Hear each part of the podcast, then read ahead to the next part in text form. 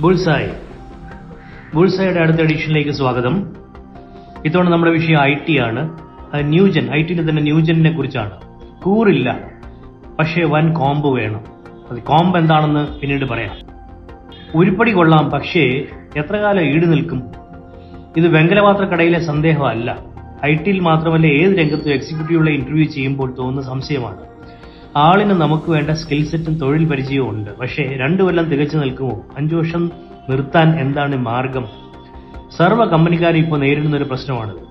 ലോയൽറ്റിയും കമ്മിറ്റ്മെന്റും ഇപ്പോൾ ആർക്കും ഇല്ലാതായിരിക്കുന്നു.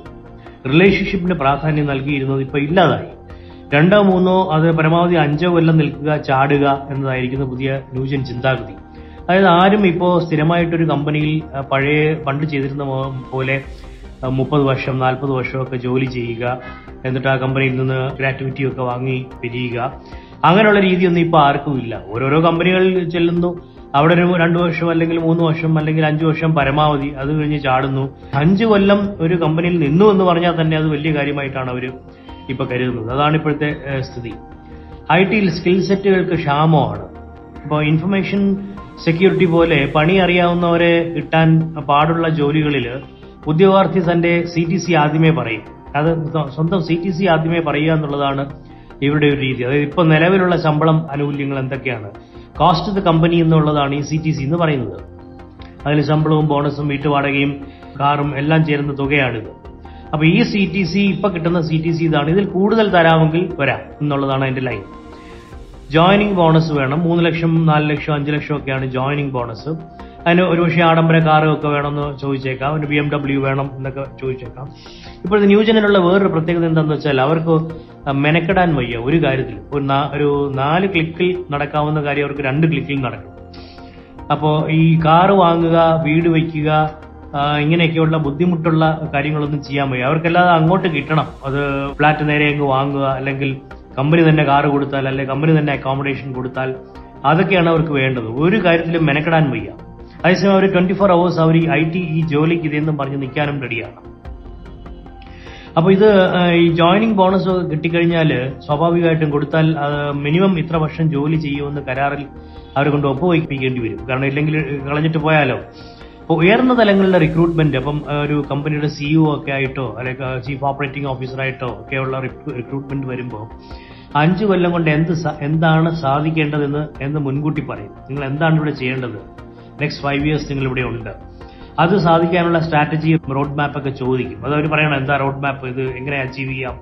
എന്ന് ചോദിക്കും. അങ്ങനെ പലരോട് ചോദിച്ച് ഏറ്റവും കൺവിൻസിംഗ് ആയിട്ട് പ്രസന്റ് ചെയ്യുന്ന ആളിനായിരിക്കും ആ ജോലി കിട്ടുന്നത്. ഓരോ വർഷവും ഈ ടാർഗറ്റുകൾ നേടുന്നതനുസരിച്ചാണ് പ്രതിഫലം. അല്ലാതെ പ്രതിഫലം നേരത്തെ ഫിക്സ് ചെയ്ത് അങ്ങനെയും കൊടുക്കുകയല്ല. ആ ടാർഗറ്റുകൾ അച്ചീവ് ചെയ്യുന്നതനുസരിച്ച് ബോണസും മറ്റും കൂടിക്കൊണ്ടിരിക്കുകയും അല്ലെങ്കിൽ കുറഞ്ഞുകൊണ്ടിരിക്കുകയും ചെയ്യും. അപ്പൊ ഇങ്ങനെ ഒരു ഇതൊക്കെ സമ്മതമാണെങ്കിലോ കമ്പനി അയാളെ എടുക്കാൻ തീരുമാനിച്ചിട്ട് തന്നെ അഞ്ച് തരം ടെസ്റ്റുകളുണ്ട് പരിശോധനകളുണ്ട്. മൂത്രം ലാബിൽ കൊടുക്കണം. അതായത് ഇവർക്ക് മയക്കുമരുന്ന് അടിക്കുന്ന ആളാണോ എന്ന് കണ്ടുപിടിക്കാൻ വേണ്ടിയിട്ടാണ്.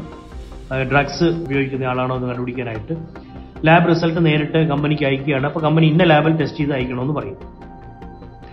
ആധാർ കാർഡിലെ വിവരം വെച്ച് അവർ വിലാസം പരിശോധിക്കും. അവരുടെ ഇയാളുടെ അഡ്രസ്സ് പരിശോധിക്കും. ക്രിമിനൽ കേസ് ഉണ്ടോ എന്നുള്ളത് പരിശോധിക്കും. അതായത് കഴിഞ്ഞ അഞ്ചു കൊല്ലം താമസിച്ച സ്ഥലങ്ങളിലെ പോലീസ് സ്റ്റേഷനുകളിൽ അവരന്വേഷിക്കും. മുൻപ് ജോലി ചെയ്തിരുന്ന സ്ഥാപനങ്ങളിൽ ആൾ എങ്ങനെയാണെന്ന് അന്വേഷിക്കും. കോടതിയിലും അന്വേഷിക്കുന്നുണ്ട് കേസ് വല്ലതും ഉണ്ടോ എന്നുള്ളത് അയാൾ താമസിക്കുന്ന സ്ഥലത്തെ. പിന്നെ ചെയ്യുന്നത് അടുത്ത അയാൾ മുൻപ് ജോലി ചെയ്യുന്ന സ്ഥാപനങ്ങളിൽ അയാൾ എങ്ങനെയായിരുന്നു എന്നാണ് എന്ന് അന്വേഷിക്കും. അപ്പോൾ അത് അയാൾ അത്ര സ്മൂത്ത് അല്ല എന്നൊരു മറുപടി കിട്ടിയാൽ അല്ലെങ്കിൽ അയാൾ പോകാൻ നേരത്തുള്ള ചില ഫോർമാലിറ്റീസ് കംപ്ലീറ്റ് ചെയ്തിട്ടില്ല എന്നോ മറ്റോ മറുപടി കിട്ടിയാൽ പിന്നെ ഇയാൾക്ക് ജോലി കിട്ടില്ല പോകാൻ നേരത്തുള്ള ഫോർമാലിറ്റീസ് എന്ന് പറഞ്ഞാൽ നോട്ടീസ് പീരീഡ് ഒക്കെയാണ്. നോട്ടീസ് പീരീഡിൽ അയാൾ വർക്ക് ഒരു മൂന്ന് മാസമായിരിക്കും ഒരു പക്ഷേ നോട്ടീസ് പീരീഡ് ആ നോട്ടീസ് പീരീഡിൽ അയാൾ വർക്ക് ചെയ്യണം. അത് കഴിഞ്ഞിട്ടാണ് പോകേണ്ടത്. അല്ലെങ്കിൽ ആ നോട്ടീസ് പീരീഡിലുള്ള ശമ്പളം കൊടുക്കണം. കമ്പനിക്ക് അങ്ങോട്ട് ആ തുക കൊടുക്കണം. അതൊന്നും ചെയ്യാതെ വെറുതെ എന്നാലേ എക്സ്പീരിയൻസ് സർട്ടിഫിക്കറ്റ് കിട്ടുള്ളൂ. അത് ഒന്നും ചെയ്യാതെ ചാടിപ്പോയാലാണ് മറ്റാരും എടുക്കാത്ത സ്ഥിതി വരുന്നത്. ദീർഘകാല ബന്ധം ഒരു കമ്പനിയായിട്ട് ഇപ്പോൾ ആഗ്രഹിക്കുന്ന പിള്ളേരില്ലെന്നുള്ള സ്ഥിതി വന്നിരിക്കുകയാണ്. എല്ലാവർക്കും കോമ്പും കോംബോ റേഷ്യയും മാത്രമേ നോക്കൂ. അത് കോമ്പ് എന്ന് പറഞ്ഞാൽ കോമ്പൻസേഷൻ എന്നുള്ളതിന്റെ ചുരുക്കമാണ് കോമ്പ്. അവർ പറയുന്ന അവരുടെ ഒരു ഭാഷയാണിത് കോമ്പ്. എത്ര കോമ്പ് കിട്ടുന്നു.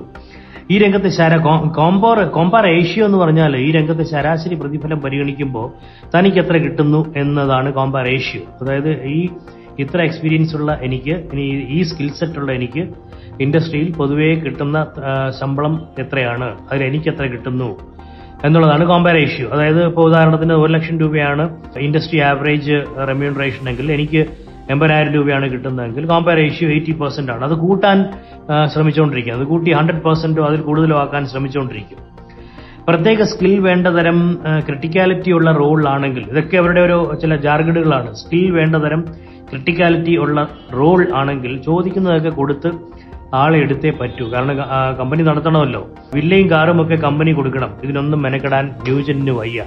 അപ്പൊ ഇതാണ് ഐ ടിയിൽ ഇപ്പോൾ കുറച്ച് എക്സ്പീരിയൻസ് ഒക്കെ ആയി ഈ നേരത്തെ പറഞ്ഞ ക്രിട്ടിക്കാലിറ്റി ഉള്ള റോളിലേക്ക് വരുന്ന ആളുകളുടെ ഡിമാൻഡ്സും അവരെ മേയ്ക്കുന്നതിന്റെ രീതികളും ഒക്കെ ഇതൊക്കെയാണ്. താങ്ക്